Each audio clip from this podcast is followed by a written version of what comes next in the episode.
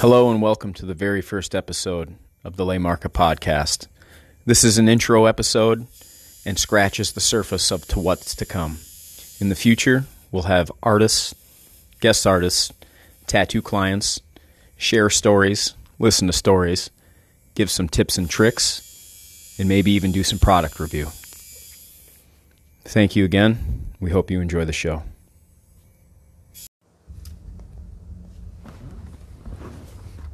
Hello, Hi. welcome to Lay Marca. Um, this is our podcast we're putting together. I'm Michael Tejeda, and I'm here with Adam Chido. Hello and welcome. Uh, thank you for listening to the first episode of Laymarka Podcast. I believe we are the only tattoo podcast based in Minnesota thus far. Yeah, you know, um, Adam and I were kind of hanging out at the shop one day, you know, shooting the breeze, and figured let's start a podcast. And so here we are. What, maybe a couple months later Yeah. at this point, I think. yeah, about that. So we took the first step. it's not easy, but here we are. Here we are. so I guess uh, some things that people who are going to listen to this podcast can look forward to uh, would be the obvious um, us talking nonsense back and forth. Uh, hopefully, interviewing some really cool upcoming artists and artists that have been around and that are well established. Yeah, absolutely. I know we've we've kicked around some ideas and we kind of want to really make this all inclusive to where, you know, we're talking to other artists, we're talking to you know, people that are in the scene such as vendors and distributors and stuff like that as well as just people who like to get tattooed. I mean, we wouldn't be here without them, so I mean, it's important to include them. And then yeah, I know we've talked about um you know, anything from like tech talk to product reviews to maybe getting some apprentices on that are going through apprenticeships and maybe comparing and contrasting them to people who went through apprenticeships years ago and How they differ now. yeah yeah Absolutely. um Adam and I kind of have a nice contrast cuz he uh he came up the old way but he really enjoys doing kind of like the the newer stuff in tattooing with realism and stuff like that where I feel like I've came up the new way but I really enjoy the older way so That's a good. That's a good way to put it. yeah, it's an interesting dynamic we have. So it's I'm definitely excited for uh, interviews with you know older artists that have been around for 20 plus years. So um, and pure artists as well painters people who draw Right. people who do sculpture um, just art in general i think it's going to be really good you know and then even reaching as far as to discussing what it's like to be in a relationship with an artist tattoo artist painter or otherwise um, i think those situations can be very unique and present different different hurdles throughout life be kind of good to talk about some of that stuff yeah, absolutely. And I mean, especially nowadays where it seems like in the creative field people are either really going with like graphic design or they're trying to get into tattooing. It seems like those are the two kind of most profitable avenues of art as opposed to you know trying to become a jackson pollock or a vincent van gogh. Um, just seems like a much harder field to break into. I mean i know you've gone to art shows and stuff at the MIA, and even you've come back and said like that's a whole different beast that world. So absolutely it absolutely is yeah, we definitely just want to start and focus on Minnesota-based artists and and kind of expand expand from there and see where this takes us. It's definitely going to be a journey, but i'm excited yeah, I am too. I'm too. It's uh, I think there's a lot of artists in Minnesota that people just don't know about that do phenomenal work, and hopefully we can kind of use this as a platform to reach people and give some exposure to people. So and more information for future artists. yeah, and hopefully this will you know help people who want to get tattooed know what they're looking for. Just help promote better tattooing and better tattoo culture in- within the state of Minnesota. Answer some questions for the, the general consumer or somebody who hasn't been tattooed yet. And just say some dumb shit on a recording. So Can't go wrong with that. so uh, I suppose we can start with uh, giving a little bit of uh, info about both of us. Uh, uh, if you'd like to go first, Michael. Not it, dude. It's oh, you. Boy. Oh boy. well, uh, my name is Adam Chido. Um, I am 37 years old. I've been tattooing for 57 years. and, I have uh, a swollen lymph node. I have a swollen lymph node. Uh, it hurts when I pee. oh my god. Yeah, I've been uh, been Minnesota based my entire life. Uh, I have spent a great deal of time traveling, uh, tattoo conventions all around the country, around the world, art shows around the country, art shows around the world. I've been very privileged to have uh, good experiences to contrast against my own uh, here locally. Um, I started tattooing uh, in 2000, right out of high school. I got a traditional apprenticeship, and during that time, I basically worked at a shop for free while I held a third shift job at UPS, and I did that for almost four years. It was about three solid years of that. It was uh, complete hell. So I, it really, really makes me appreciate what, what I have today. I guess what initially drew you to tattooing? Like, was it something you seen? I mean, you see hear a lot of people. They're like, "Oh, you know, I got my first tattoo, and that was it," which was kind of it was kind of what what happened to me. It was like I was getting tattooed, and then it's like, okay, I, I really like the culture. I really like you know this industry, so let's try it out. But I mean, for you, what what was the moment when you're like, I need to be a part of this? It, it was seeing tattoos on my relatives who were military.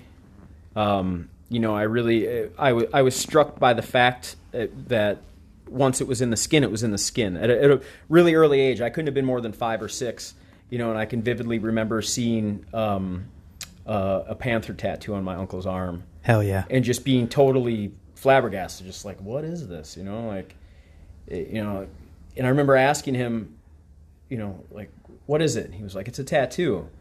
And I was like, wow. I was really fascinated with it. And you know, then the next question was, well, how do you take it off? How does it come off? You know, he's like, it doesn't. It's permanent. And that really stuck with me even to this day, where it was like, what? Like this can. Right. What is this? Like, why doesn't anybody talk about this? Who know? You know, and then just I can remember uh, one of the biggest instances was I was on a fishing trip with my grandfather. We were on his boat, and our lines got tangled up. And he was like, "Let me get the lines." and he reached over and he put his arm all the way towards the end of the line and his sleeve pulled up and I saw the gigantic eagle and emblem for his time spent in the Navy during World War II, like one of those traditional World War II tattoos. And right away, I remember th- saying to him, like, Grandpa, you got a tattoo. And he pulled his sh- sleeve down right away. Like, How do you know what that is? You didn't see nothing. Yeah. And I couldn't, I couldn't have been more than seven or eight years old at the time. But it, you know, I just I remember like oh, and it kind of scared me a little bit. So it was kind of a I don't know, it was just a really weird sequence of events. And you know, in in middle school, going to Barnes and Noble and seeing the tattoo magazines and just again just being blown away by like wow, people can do this kind of art. And I had always kind of sketched and drew and uh, you know played around with paint, but it wasn't until high school where I really gave it serious thought. Okay. So, how about for you? Um, well, for me, it was when I got out of the service. Uh, you know, it it was hard. It's it's hard when you're 20, 23 years old, and you know you have so much responsibility that's just thrown on you, and then you get out, and I mean, I couldn't even get a job as a receptionist because no one wanted to hire me, and I'd be like, well, I don't understand because I just was in the service and I was, you know, charge of millions of dollars worth of equipment and charge of soldiers and now I can't even get a simple job. And so it was hard to find like where my next move was and what, what where I was going to fit in. And so I ended up going to school and I had to take an art class cuz I was just going for um, my basic associates and I don't know something just stuck like it it made sense to me it was enjoyable it was challenging and I'm like well, let's let's see where this goes. And so I started doing more art classes and started getting an art degree. And then at that time too, I was really starting to get heavily tattooed. I mean, I was going once or twice a week, just getting blasted. I mean, and so at that point, that's when I was like, you know, let's let's kind of try this. this I, you know, I like everything about tattooing. I like getting tattooed. I like the atmosphere of the shops that I was getting tattooed in. I mean, it was it just it it felt like another kind of brotherhood, which was easy for me to connect with, especially with getting out of the service. So um, that was it. You know, I got an apprenticeship, got some machines, and I really haven't looked back. It hasn't been easy, but it's definitely been rewarding. So it, it's it definitely had that appeal to me, the culture, especially in middle school. You know, especially when I got into high school, I can remember thinking like, "Man, these are the type of people that I would like to hang out with. These are interesting people to me. Why are they doing this? What's the Yeah. reasoning behind it?" Like, and then just more so that decorative for for what it's worth. You know, Right. meaning or no meaning, it didn't matter to me. It was I looked at it as art from an early early on point where I think most people when they saw tattoos, you know, even in the early '90s, and they're becoming more accepted, but they still had that stigma attached to them of like, uh, Well, was That's not a good When it was the biker gangs and military. That's that's who we're getting Yep. tattooed, and it's definitely crazy how far you know how it's come. How much of the millennial population has a tattoo? yeah, I think it's almost to the point where it's rarer that someone doesn't have a tattoo than someone who does. So, I mean, I agree with that. even my mom, she cried when I got my first tattoo. She literally slapped my tattoo and cried and said, "What did you do to your body?" And now she has a half sleeve. So it's it's just it's it's been very interesting in the last 8 years that I've tattooed to see how much the culture around the US and how much tattooing in Minnesota has changed also as well. So Yeah, it's changed significantly, um, especially in the past. I would say five years, ten years for sure. I mean, so you've been tattooing for a while. How long have you been at? Have you had Ink Tailor for? Uh, I opened up this shop in 2003, Okay. July of 2003. So I guess in between then and now, I mean, what's changed the most in in your opinion? That's a hard one. I mean, it's all. Give me a second to think about this. What has changed the most? Or or I or let me rephrase that. I let's broaden it. I mean, what are some of the biggest changes you've seen? In, Oh, the, the biggest changes are, I think, the, if I had to pick one, if I uh, going back to your original one, if I had to pick one, I would say gun to your head. the, the yeah, gotta answer it now. Um, I would say it's the the knowledge base of clients that would be the biggest change, and you know, due to the explosion of technology, the explosion of the information that's available to everybody now. Yeah, absolutely. I mean, we all have libraries in our fucking pockets. And it burns me up sometimes because it's like I, I see people with a library in their pocket and you know they're not using it but the biggest change i would have to say and kudos to tattoo clients um, you know they've done their research they've been doing their research people are, have become w- much more knowledgeable than eh, shit even 10 years ago um, Yeah, I I mean, I would even say even you know, as much as people love and hate it, Ink Master has definitely put tattooing into the mainstream household. And Yeah. you know, people definitely now have a better sense of what something good should be. But at the same time, I think they get some unrealistic expectations because of that show. Um, Yep, I mean, with with the good comes the bad. You know, Right. it's the, that balance. Um, the the obvious thing, you know, is the artwork. You know, the tattooing. You know, the, the standards have gotten so much better, but at the same time, I think a lot of a lot of stuff has been lost. Um, you know, and you and I have talked about this before. The quality in which you know the tattoos arrive in, and it, it's almost like that we're seeing more and more tattoos arrive that look amazing and, and really cool, and the photos are are done really well, and then when you see the tattoo in real life, it doesn't look as good as the photo. it's like it washed off in the shower. Yeah, I, I, and I almost feel like some of that's being attributed. I I call it the puppy mill complex, where you're just firing out these apprentices. It's Yeah. like you have somebody who runs a shop. They have an apprentice. For some reason, their relationship turns south. So then, that once that apprentice gets licensed, they're off to make their own shop, and then, then now they have an apprentice, and so it's It's a copy of a copy. Of a yes, copy. exactly. So we're we're just breeding all these apprentices, and Yeah. and the market's getting saturated with with people who have little experience and they don't necessarily know what they're doing. Yeah. And I'm not saying it's a blanket statement that's true across the board because there's people who have been tattooing two, three, four years and they're doing phenomenal work. Uh, Yeah. Usually because they've had excellent guidance. Right. But I mean, if you have someone teaching you who's fresh out of their apprenticeship opposed to some crusty, hard headed person who's been tattooing for 25, 30 years, I mean, you're generally going to see a difference in Absolutely. the quality of their apprenticeship and their knowledge. So, It's going to show through the work right. generally.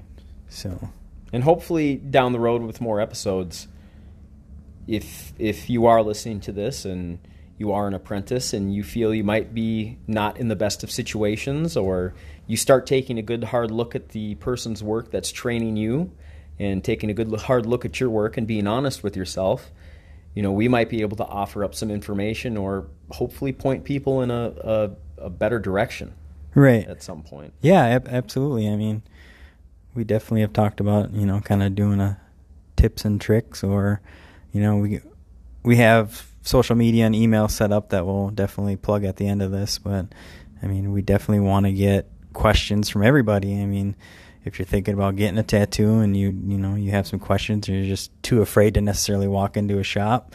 Um, because let's be honest, some shops can be intimidating. Yeah. Some people are assholes out there in the tattoo land. Yep. And you know, I've been into shops where even as an artist, I go into a shop and they treat me like an asshole, and it's it, it's not a good feeling. And you know, honestly, I I don't do business with people like that because the end of the day, money is the most powerful thing we have when it comes to tattooing. So Yeah. you know, spend it somewhere that someone's gonna treat you right and give you what you need.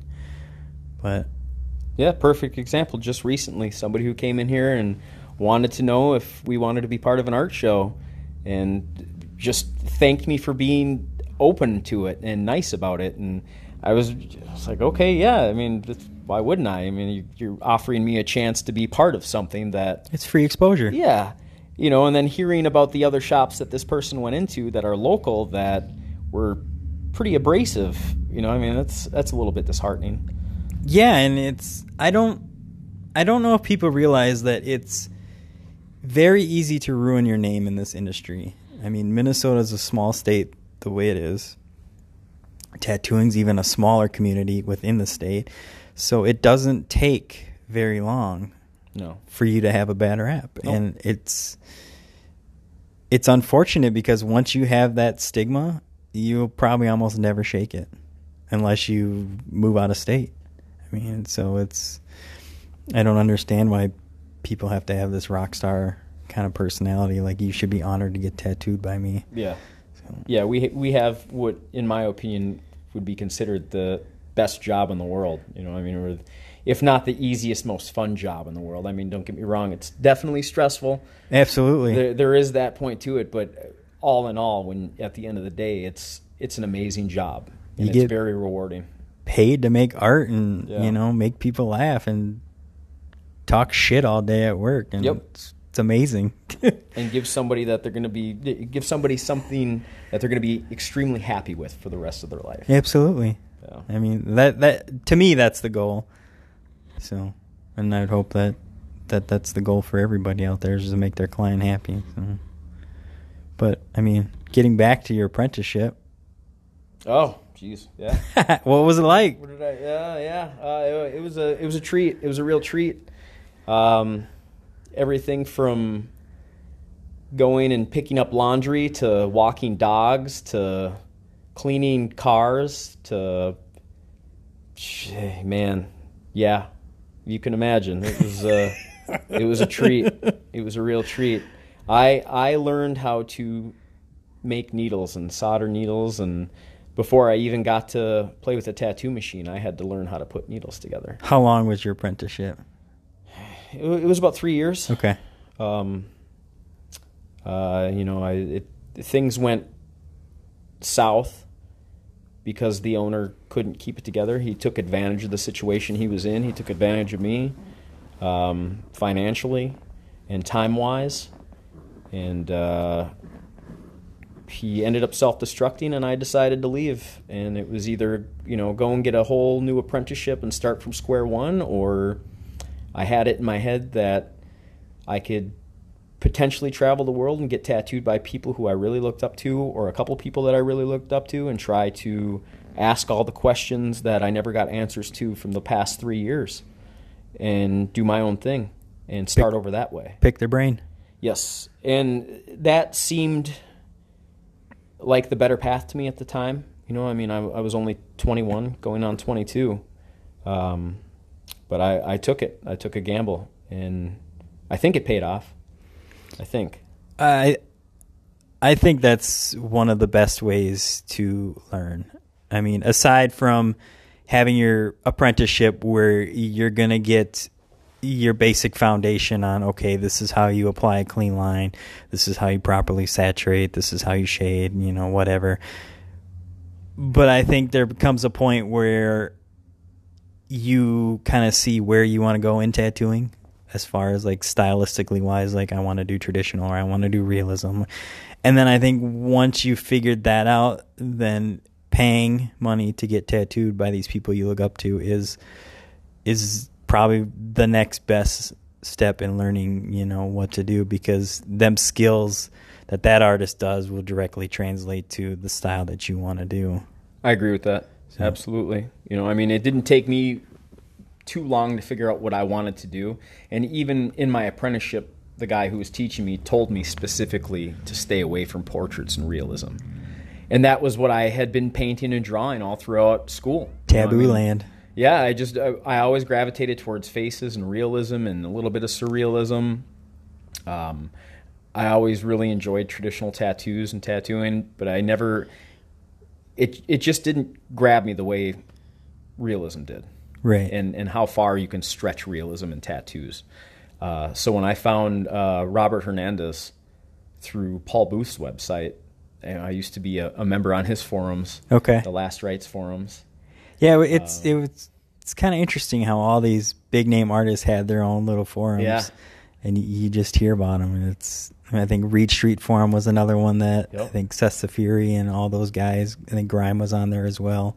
Um, but yeah, it, it's I'm sad I missed that. I was a little after that, but it's it's kind of cool how they had their own little kind of subculture that ran through their websites or whatever. Yeah, yeah, it was it was neat. It was like it was really it really was underground. You know, I mean, it's, it's still even though it was on the internet.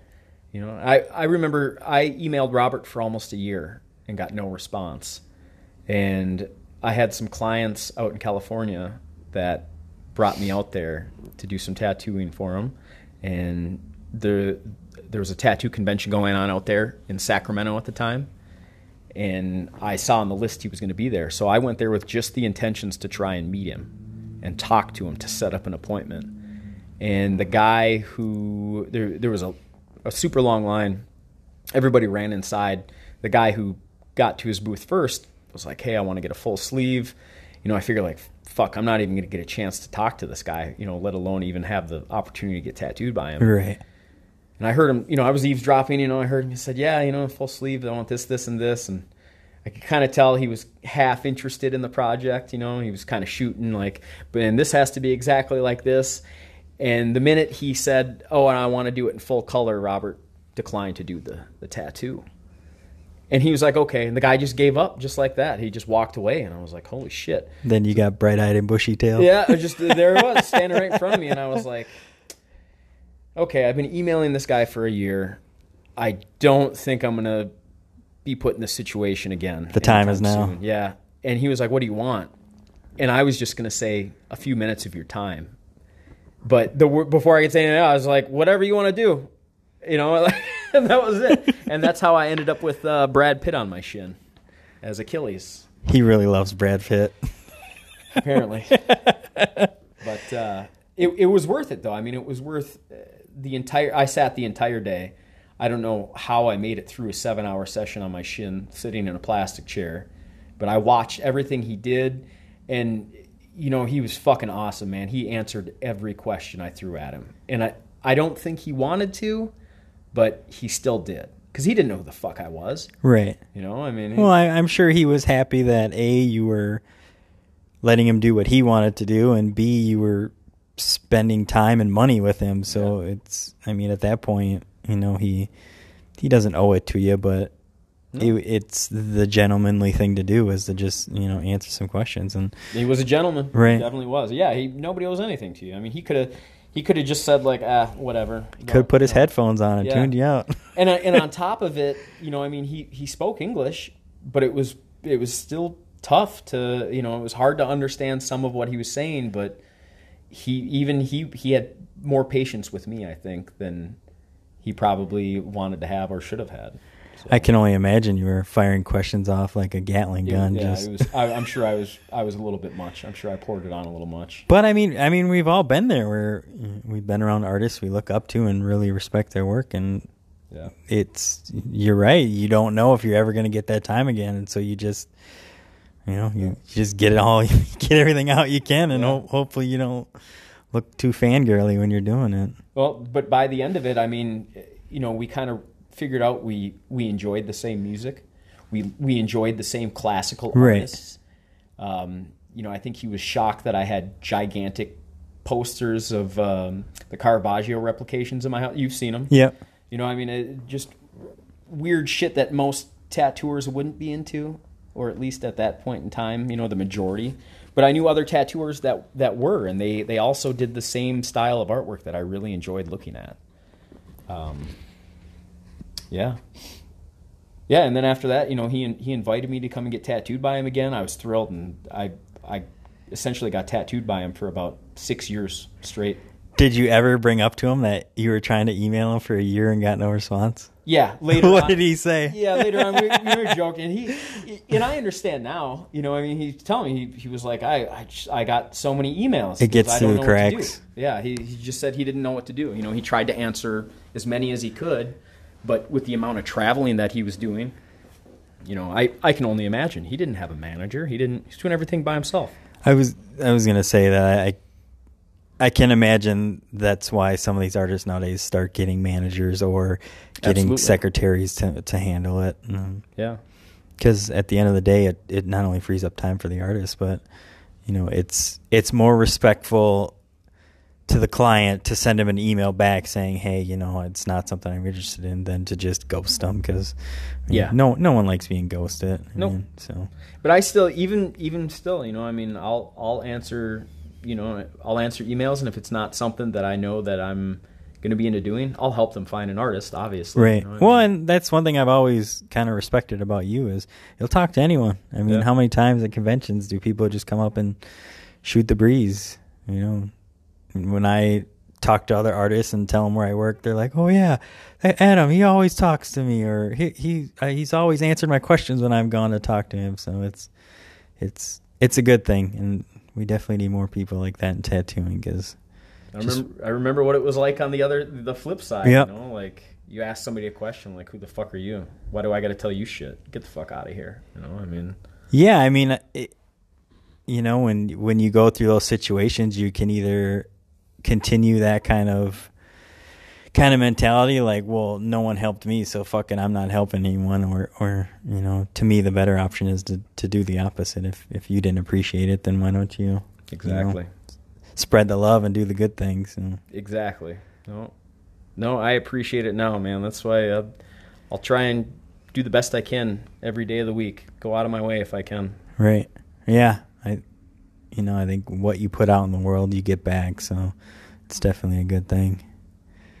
So then after you got tattooed by him, then like I mean, how how did that change your career after getting tattooed by him? Oh, it opened up, uh, took the took the cover off my eyes for the most part. Did it kind of help you realize like, hey, you know, I can do realism and make a living at it. I don't necessarily have to do this, you know, Yes. line line shade color kind Yep. of style tattooing. yeah, it got me out of the it getting tattooed by him really changed everything um, as far as the the style that I went after for the most part. But I realized that it wasn't going to be an overnight thing because the the past four years of learning how to tattoo, I had been taught one singular way. Right. I'd been taught that all you need is a single needle and a four flat shader. And, you know, I, I would do some tattoos and it would be like, wow, this is amazing. And then I would try and do the tattoos that I wanted to try and do, and it would just, it, everything would fall apart. It would Right. look terrible. You know, I mean, it, it was, it was like a being on a teeter totter. You know, one day you're up, next day you're down. And I think it comes back to having the right tools for the job. You know, when Absolutely. when all you're doing is lining color shade. Yeah, and especially when you have the guy teaching you, telling you that you don't need anything else. This is all you need. Right. You know, you get you get that put in your head when you're 18 years old. You're fresh out of high school, and this is the first experience that you've had with anything where it's like, this must be it. This must be the way. You know, and then getting out there and you realize like, holy shit, there is a whole nother fucking universe to this. There's a whole nother universe that I've never heard of or never, you know, and eventually being into science fiction and watching sci-fi movies, I, I kind of figured eventually all the all the information would be put out online at some point in time in the future, but not in a, a short enough timeline to where I would be able to grasp it. Right. Um, and you know, hence the traveling, and then I, that just that pushed me to do more traveling, to get more information, talk to more people, um, listen to what they had to say about their experiences. Um, what did they like to tattoo with? Why did they like to tattoo with it? How, how does ink A stack up to ink B 10 years down the road? You know, I mean, it's the, it's the questions that, that you can only answer with time and experience versus what did you learn in the last year. You know what I mean? Like they're they're, they're those ten to twenty the, the two decade old questions, as I like to call them, where it's like if I can if I can sit down and talk to somebody and ask them questions that would have a, a span of two decades, it's like what's that worth? You can't Right. you can't look that up on the internet. No. You know, you have to. And and to me, the why question is the most important because, I mean, you can talk to someone and say, "Do you like those needles?" Yes, okay, but it's like, why do you like those needles? You know, what are you what are you finding that those needles do better than these needles? So, to me, when it, when I have the opportunity to pick people's brains, like I'm always asking why, and then I like to take that kind of information and then go back and tattoo and kind of reassess like okay you know they like these ones because they say that do it does this better. Am i noticing that i'm having an issue with that in my work? And then you know if, if i am then say okay well let's try this see if it's working. So because i think you get to a point where you really have to critique what you're doing and what you don't like about your work because then your eyes are open to finding solutions for that problem. So Absolutely. Um, being on, just being honest with yourself. right? Because I mean, I can remember as an apprentice, I'm like looking for this magical liner that's going to put everything in so easy, but it it's like in reality, I didn't know what the what the fuck I was doing. So now that I know what I'm doing, I you know I can know what I'm looking for and and um, know what you know try to find a solution for that problem. So the why question, I don't know. Absolutely. Right. I, I agree 100% with that. It's that, that information, hearing that from people, you know, especially when you're sitting down and talking to somebody, you know, when it's not, like I said, you know, I mean, what I meant by the, the you can't look it up on the internet thing is it's just text on a screen. There's nothing behind it. Right. You know, you can type out whatever you want. You can send a text Yeah. message. You can, There's no emotion. but it loses everything. You know, I mean, and you know as well as I do when you ask somebody like, how, how did you like using that tight five liner from so and so's company? Right. And they could say it like this, and if it's text online, you're going to read it as, "It was great. I really liked it. I enjoyed how it laid the lines in. I enjoyed how the ink flowed off.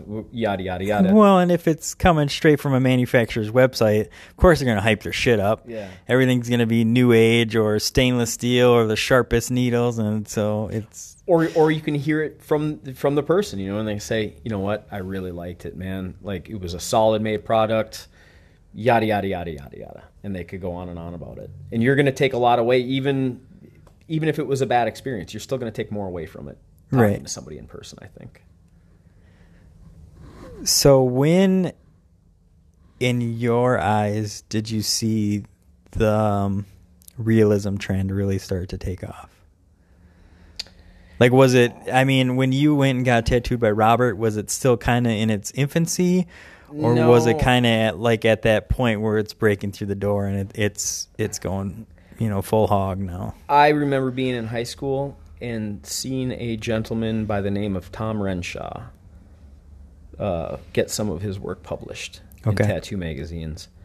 And it was some of the most astounding realism, wildlife, and portraiture that I had ever seen. One of them, he did a Bruce Lee.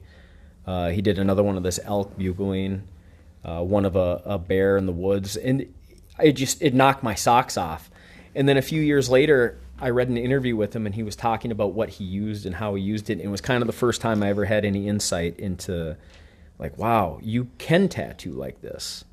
This really does work, and it heals and it holds up, and it looks pretty good for a decent amount of time Right. and that was before you know uh, man that was before 2000 Okay. so that was uh, no, that was more than 20 years ago because i didn't you know i got my apprenticeship in 2000 and then uh, yeah just f- finding out about paul booth and his stuff you know his stuff obviously i gravitated towards his stuff right away you know it was just yeah i thought it was super cool it was dark you know it was metal It's like holy shit So did you grab the first apprenticeship that became available to you, or did you kind of like seek this guy out personally because you were somewhat like attracted to his work? It was the fir- it was the first. Uh, I went to so many places in Minnesota that it it got to be ridiculous.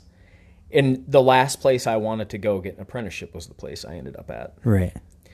because we used to there used to be a place called the Slab. It was a little slab of concrete that used to be a building that was destructed, but the slab of concrete was still there. So we filled it up with jumps, rails, a quarter pipe, a box, and we would skate there all fucking day long, all summer long. And this tattoo shop was right next to it and it, it was one of those things where it was just like, ooh, man, it's a little scary to go in there, you know. And one day, I think when we were about fifteen or sixteen, we got the balls to go inside, and he like it, the guy who I ended up apprenticing under was there. He was the owner then, and he was the owner up until I left. And I remember we walked in there, and he he looked at everybody. He goes, "None of you fucks are of age. Get the fuck out of here." You know, we're like, "Oh shit!" you know, this gnarly Sorry. fucking tattooed guy. You know, a fucking pit bull in one corner or a fucking German Rottweiler in the other corner. He's got a shotgun by the. You know, it was just. It was like something that you would see out of a fucking movie. It's a it hard, was- hard nosed tattoo was- shop. Yeah, it was real life. You know, fucking motorcycles out front. It was just, it was one of those places where like, oh shit, you know, like, and he even came over to the slab at one point because somebody had plugged in an extension cord into the strip mall that it was in so we could cut wood to make more stuff. And he came over. It's like, I'm gonna let the, the building owner know I should start charging you little shits to use electricity. This is gonna go on my. It just it was it was so crazy, you know, like. So I knew he was there, but that was the last place that I went to. Okay. Uh, all the other places, basically, they said no. They just they they were generally polite about it. A couple places were a little bit harsh, but when I when I went to his place, um, not only did he say no the first time, but he gave me the reaction that I had already experienced from him prior. So it didn't didn't really scare me because I kind of You knew it was coming. yeah, I kind of already figured. You know, like I, I walked in the door, and you know, I, fucking, I, I was green. You know, I didn't know. I, I didn't bring any drawings or paintings with me. I just, I showed up like a fucking asshole, and I was like, hey, I'm interested in getting an apprenticeship. You know, I'm thinking about it now, it's like I would have done the same thing to myself. But so he kicked me out the first time, and uh, I came back the second time, and I, I was like, hey, you know, I'm really serious and he didn't even let me finish. You know, he he was like, "Oh, fucking you again." I remember you get the fuck out of here. And I was like, "But I'm really serious. I'm willing to do whatever it takes." And he just kind of laughed at me. He's he's like, "You don't want this. Get the fuck out." So I I you know I left, and I was I was pretty defeated at this point because everywhere I had gone basically told me to leave, and uh, I, I went home and it, I think my my dad had asked me like, "Hey, how's it going?" And I was like, "It's just not working out." And he was like, "He's like, you should bring that Obi Wan Kenobi oil painting in."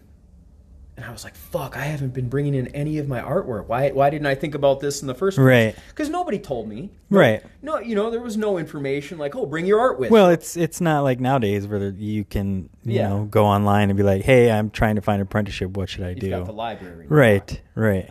So I, I brought um, I brought a couple of sketches, and I brought that oil painting. And I, I'll never forget this, man. I, I went in there with that oil painting. I had it in a garbage bag, you know, just to protect it. Like, uh, Garbage bag full of clothes.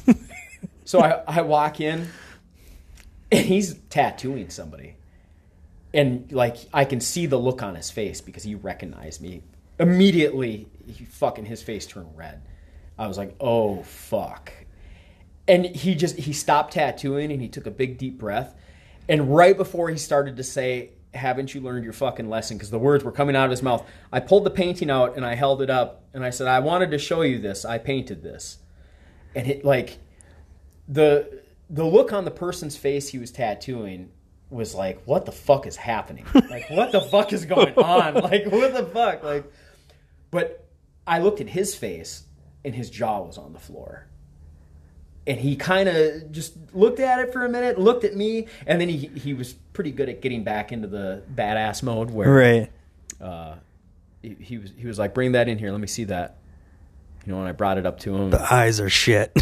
he he was looking at it and looking at it, and he said what most people said at the time. He was like, "You painted this?" I said, "Yeah." He goes, "When did you paint this?" I was like, "Last year in high school." He goes, "How old are you?" And I was like, "18." He's like, "You painted this by hand?"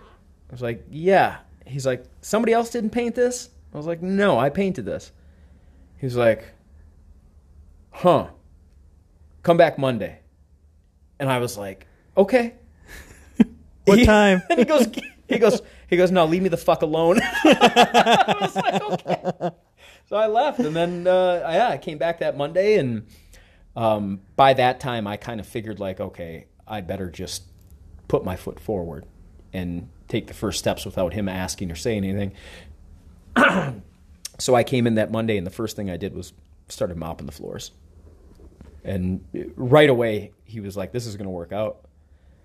Well, I think in that kind of era, it was very much uh, how bad do you want it? You know, what what are you gonna do for me that I'm gonna allow you into this kind of community and and you know basically pull back the curtain for you. So Yeah. um, Yeah, I, I remember being so fucking excited. Like I couldn't like I was so happy. You know, I did I didn't even care he was swearing at me or you know talking shit to me or belittling. me. You know, was, I was just like, I got it. I fucking got it. Like I've got my foot in the door. That's all I could think was like, I fucking got it. Like it didn't even dawn on me at that time. Like this is the last fucking place I should go and get an apprenticeship at.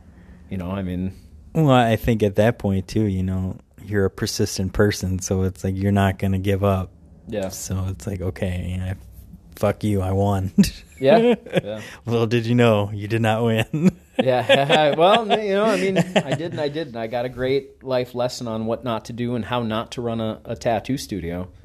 You know, because it, within the next two years, I was basically running that place by myself. I was cutting the checks. I was putting money in his bank account for him. He was never there. You know, and then one day I had a real good wake up call, and maybe at some point in time I'll talk about it more on the Right. podcast but I just decided like okay I, I should be running this for myself if I'm putting in this much time and Right. effort like this should this should be me because I'm not getting anything but put down for this Right. Yeah, I mean, after you know, I think anywhere, any job, after a certain point, when you realize you, your uh, skills and assets aren't aren't being appreciated or valued, then it's definitely time to move on. Because I think if you end up staying, you're just gonna start caring less and less, and it's gonna end up showing in your work. So, absolutely yeah and there did come a point towards the end where I really questioned myself in terms of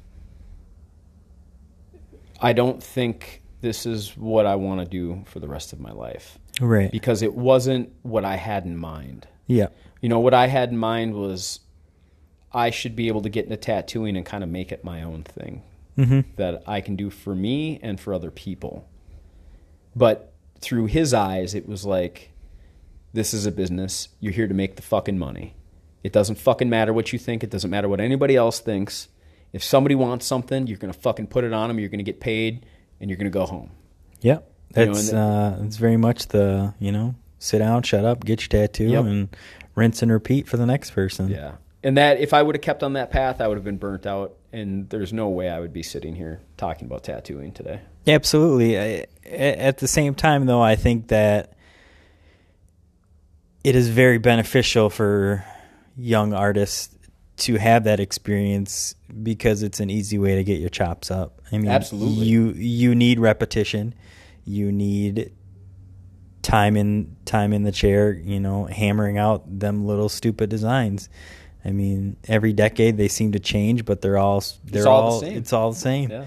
Um, They're Tasmanian devils and barbed wire. They're Tasmanian devils and barbed wire. Right. It's tribal and uh, mandala piece. It's tribal and a mandala. It doesn't matter. and uh, part part of me feels that some of that's lacking today. You know, I think people get in and right away they're a custom tattoo artist, and, and but it's like you can tell they're, Y- they're It shows in the work. right. Like you can tell they can't do a clean line, and it's like if you were sitting there doing all that lettering or Tasmanian devils and and barbed wire, you would have the basic skill set to do it. So It definitely builds a extremely solid foundation for the basics: lining, shading, solid Right. fill. builds character. And you, and you're definitely right about that. You know, I mean, I take a good look at what's out there, and when you get up close on stuff, you can either see it's a nice solid line or it's chicken scratch, and it looks like chicken scratch.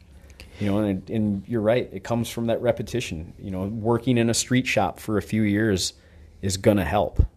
Absolutely. I mean, I bounced around for the first, oh man, um, four years. I mean, I was in Minnesota and then I moved out to Washington State, and you know, looking back, that that really set me back because it's like here I was thinking I was going out there to learn and have this awesome opportunity, but it's like really I lost any sort of clientele that I was starting here and you know starting had to start up back there and then I came back and lost that so it's it's tough but and, you know when I came back and really started tattoo in Minnesota I worked in a street shop and you know that's where I saw a lot of my improvement was just repetition I mean I It shows it shows in your work too, Right, I- especially in your line work. Yeah, I mean, I worked at a street shop for probably a little over two years, and I was burnt out. I mean, I, I had enough. You, you know, you have the same conversations daily. I think most of the time people go to sh- street shops to get that uh, instant gratification tattoo that they need to have that day. And so they don't really care or think about the lasting effects of it. Like, hey, this is going to look like a big pile of turd on you in, you know, six to eight years. But, I mean, Everybody's got that starting point. right. Clients and artists alike. You know. Well, and, and at the end of the day, you know, looking back, you know, apprentices need people like that. The tattoo industry needs people like that. absolutely. Because if you don't have it, you're just you're not going to be able to to you know build that clientele and put out you know crazy quality work in the future. So What would you say the best part of um, your learning experience was when you first started tattooing? mm, Or the most beneficial? I mean, mine, mine was obviously getting out there and traveling and getting getting tattooed by the people who I really looked up to. I think made the biggest difference. That was most beneficial for me. I think the most beneficial thing for me was actually having return clientele. And I'll say that because you can really understand what you did in the skin and the effects of it, what it's going to have when you actually see it healed. Um, because you can hide a lot in a photo, you can hide a lot in um, Especially if you make them super dark. um, you can hide a lot. Just the skin hides a lot. I mean, you you do black and gray, and it looks like it's saturated, and it comes back, and lo and behold, something's missing. So, um, but I think you know, working in that high volume street shop and cranking out these tattoos, and then seeing them come back. Um, that's what really kind of like opened my eyes up, especially when it came to lining, because people would come back and line work is like raised and scarred, and I'm like, thinking to myself, they didn't leave with like scars on their arms, so it definitely was a humble, uh, you know, a slice of humble pie, and sucks. No one wants to see a tattoo come back shitty, but at the end of the day, unfortunately, you need a couple of those to really understand what you're doing and how it affects the skin. So keeps keeps you grounded. Yeah, absolutely. Definitely keeps you grounded. Um, yeah, keeps your feet on the ground. yeah, yeah, and even I mean, even even that street shop experience, you know, is as it was for me and as it was for you. You know, I mean, I I can't say it enough. Like it really, it does set the tone for the future work that you do. Absolutely, and I mean, you. I don't know. I've just just seen a lot of artists and been around a lot of artists that get upset about doing that type of work. They think it's below them and they're they're above that. But to me in my experiences like I needed that in my life and I think a lot of people need that in their life Absolutely. and they should just, you know, it's not I'll tell you right now, it's not the most mentally stimulating work. It is not the most gratifying work. Um, but it, it, it shapes and builds who you are. So, yeah. no, it, yeah. I mean, it, it, was how we had the uh, the past Friday the thirteenth walk in day. You know, I haven't done that in a while. Right. That, that was nice. That was good.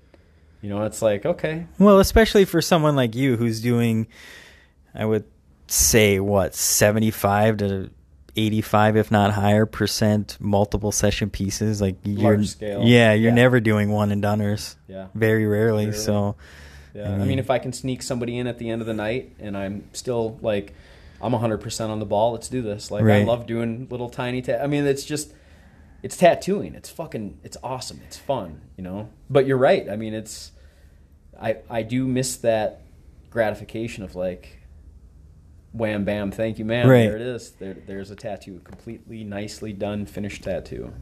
and i think too like at least for me it was like i got burnt out and then i like am, you know was trying to search for like the next step in my career. But now when i go back and do like friday the 13th stuff or you know go guest spot at a shop and just take all nothing but walk-ins it's it's it's one of those like okay i remember i remember what was good about this.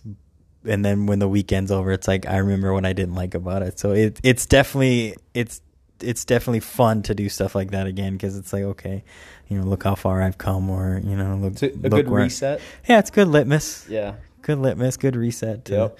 to just rem- i don't know just remember what tattooing is all about and why why i got into it and i think that's that's a good thing is to remind yourself of you know what initially drew you to it because it's it's very easy to get lost in this career Absolutely. it's very easy to get off track. It's very easy to um, lose yourself. So I Yeah. think doing stuff like that is definitely definitely fun. No, that's that's one of the things that I love. Like what you said at the beginning here is where we've kind of gone in opposite directions from where we started. You know, like how when I started, I was building and tuning all of my machines. Um, you know, I had I, I had to learn how to make all my like everything. I could do everything. Uh, you know, people at one point in time were bringing me machines to to tune for them. You know, they get a little out of whack. And as Right. we discussed before, you know, sometimes it was as simple as cleaning the fucking machine itself, clean out right. the contact. Just point. basic TLC. It's like, hey, nothing's wrong with your machine. You just need to fucking keep it clean. Or That six month of carbon buildup is slowing you down. yeah, I mean, I you know, I, I- I had people bring the machines with rubber bands on them still and grommet, and I'm like, hey, uh, you want to take your machine back and clean it? Thanks. you know, it's just like holy shit, like, and it just goes, it points more towards the, you know, really take a good long hard look at who you're learning from right. and their habits and the work that they're doing and ask yourself do you want to become like that person because rest assured you will take a part of that person with you Absolutely. I mean, even in the military, they, you know, everyone would say, "Oh, you know, you're going to end up like how your first leader was," and it's true because you know if you're brought up with that kind of style and mentality, then that's what you're going to perpetuate, and it, it definitely takes a very, um, I don't know if I want to say open-minded, but you know, someone who's very aware of themselves to know like, okay, this is how I was brought up. This was what was good from it. This is what was bad from it, and and to kind of kind of adjust and tweak because a lot of people, especially in the military, they would just you know they'd get in that set that that kind of skill set and comfort zone, and that's where they would stay their whole career. And you could just be like, yep, that was that guy's soldier. That was that guy's soldier. So. Um, but I think as an artist, you have to be self aware. If you want to make progress and grow in this career and grow as an artist, I think you really have to be able to sit down and just tear your work apart and say, okay, what don't I like about it, and and what do I like about it, and where where do we go from here? So, um, I think some people it's some people just want the good good feeling of oh I killed this and killed that and killed this, but they don't want the the this is where you suck kind of part. So Yep. Yeah. Yeah. I think, um, I think a lot of stuff that we touched on today, we're going to definitely be able to go in depth in on more episodes. Uh, again, this being our first episode, and we're already 55 minutes in, which seems like we've been talking for about 10 minutes here. We, we haven't really begun to scratch the surface. No. I don't feel. no, I think you know it's kind of just a simple jumping off point, and it's definitely easy to get sidetracked and you know go on different tangents. So, um, but I think at this point we should probably plug what we need to plug and put uh put a bow on it and uh, save it for next time. Um, do you want to do the plugs first? You want me to? Go right ahead. Okay. Um, you can follow me on Instagram. It's going to be at michaeltejeda.art. It's spelled M I C H A E L T as in Tom E J E D A dot art. Um, all my work's on there. Contact info's on there. Uh, yeah, if you want to get a hold of me, if you want to get tattooed, you want to see who I am, what I do, that'd be the easiest way to do it. Um, I'm excited for this podcast. We've been talking about it for a while, so um, I guess if you're a Minnesota-based artist who would, you know want to come on here and talk to us, uh, you can get a hold of us at uh, what is it, Lemarca Tattoo Podcast? Lemarca podcast. Lemarca Podcast uh, at gmail.com. And it's spelled L E M A R C A podcast.com or at gmail.com. Yep. Um, yeah, I work with Adam up here at Ink Tailor. So if you guys ever want to come say hi, stop in. Yeah, everybody's more than welcome to, to stop by as long as the doors are open and we're here. I mean, it says appointment only on the front doors, but when we're here, we do keep the doors open for people Yeah. to come in and check out the gallery and just to stop by and say hi. We're, we're, we're pretty friendly. Yep. Especially if you bring donuts. Michael loves donuts. donuts make me go nuts. Awesome. Well, we uh, we hope you guys enjoyed this intro episode. Um, How do they find you, knucklehead? Oh, uh, I'm I'm usually around planet Earth, uh, doing one thing or another. Stay up late, paint stuff. Uh, sometimes I'll skateboard. Sometimes I'll play video games. But uh, you can uh, you can check out my stuff on Instagram. It's just uh, Ink Tailor at Instagram. Pretty easy. I N K T A I L O R. Yeah, you're always live streaming either on Instagram or on Facebook. Yeah, just Adam Chido on Facebook. Uh, otherwise, just uh, I-N-K-T-A-I-L-O-R dot com, inktailor dot com. Uh, yeah, that's, that's Cool. about it, realistically. Well, I mean, if you made it through this whole thing, we appreciate it. Um, Definitely. tell your friends, tell your family. Uh, Yeah, it should be up on all major platforms. So if you want to like and subscribe, that would be great as well. Um, Yeah, you, you, you the listeners, uh, eventually will dictate how long this podcast lasts. yeah, yeah. And if you want to get a hold of us through the podcast, uh, Lemarca podcast on Instagram. Yep, Lemarca Podcast on Instagram So- and Lemarca Podcast on Twitter. All right. No Facebook. Nah, we're too cool for that. But uh, yeah, thanks for listening, and uh, we'll talk to you soon. High five. Killed it. Yeah.